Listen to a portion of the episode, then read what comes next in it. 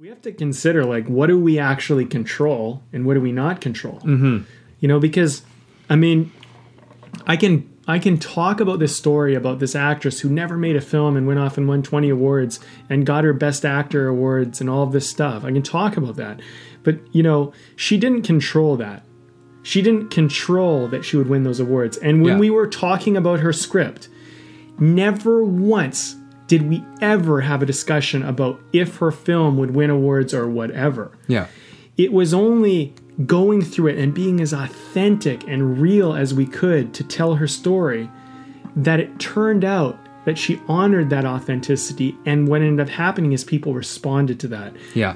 she could control her authenticity. She could control her passion her desire to share her message to communicate how people responded to that the accolades it gets all out of our control. And we really got to like kind of you know it's about territory. It's about where is your territory that's your realm of control and where are you not in control? And we mm-hmm. got to stop trying to control things that we don't control that are not in our territory